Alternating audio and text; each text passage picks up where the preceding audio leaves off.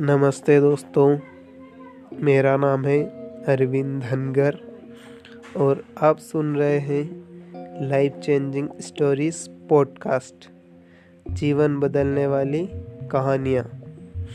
तो दोस्तों, आज की प्रेरणादायक कहानी, दयालु लकड़हारा। दोस्तों, कहानी शुरू करते हैं।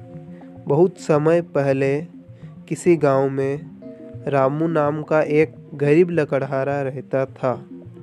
वह दूसरों की मदद के लिए हमेशा तत्पर रहता था, तैयार रहता था। जीवों के प्रति उसके मन में बहुत दया का भाव था। एक दिन वह जंगल से लकड़ियाँ इकट्ठी करने के बाद बहुत थक गया।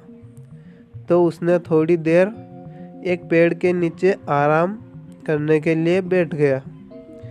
तभी उसे सामने के पेड़ से, कुछ पक्षियों के बच्चों के ज़ोर ज़ोर से ची ची चिल्लाने की आवाज़ सुनाई दी। उसने सामने देखा तो डर गया। उसने देखा एक सांप घोंसले में बैठे चिड़िया के बच्चों की तरफ़ तेज़ी से बढ़ रहा था। बच्चे उसी के डर से चिल्ला रहे थे। रामू उन्हें बचाने के लिए पेड़ पर चढ़ने लगा। तब सांप लकड़हारे के डर से नीचे उतरने लगा। उसी दौरान चिड़िया भी लौट आई। उसने जब रामू को पेड़ पर देखा तो उसने समझा कि उसके, चिड़िया ने समझा कि उसके बच्चों को मार दिया रामू ने। वह रामू को चोच मार मार कर चिल्लाने लगी। उसकी आवाज़ से और चिड़िया भी आ गई।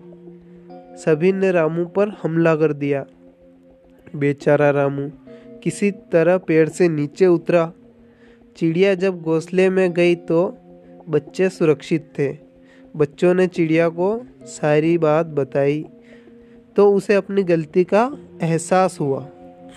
वह रामू से माफ़ी मांगना चाहती थी और उसका शुक्रिया अदा भी करना चाहती थी। उसे कुछ दिन पहले दाना ढूंढते हुए एक कीमती हीरा मिला था। उसने हीरे को अपने घोंसले में लाकर रख लिया था। चिड़िया ने वह हीरा रामू के आगे डाल दिया और एक डाली पर बैठकर अपनी भाषा में धन्यवाद करने लगी। रामू ने हीरा उठा लिया और चिड़िया की तरफ़ हाथ उठाकर उसका धन्यवाद करने लगा और वहाँ से चल दिया। तभी कई चिड़िया आई। और उसके ऊपर उड़कर साथ साथ चलने लगी। मानो वे उसका आभार करते हुए विदा करने आई हो। दोस्तों, किसी भी जीव पर किए गए उपकार का फल सदैव सकारात्मक नतीजे के रूप में ही वापस मिलता है। इसलिए सदैव प्रसन्न रहिए, जो प्राप्त हैं, पर्याप्त हैं। धन्यवाद धन्यवाद और धन्यवाद दोस्तों। thank you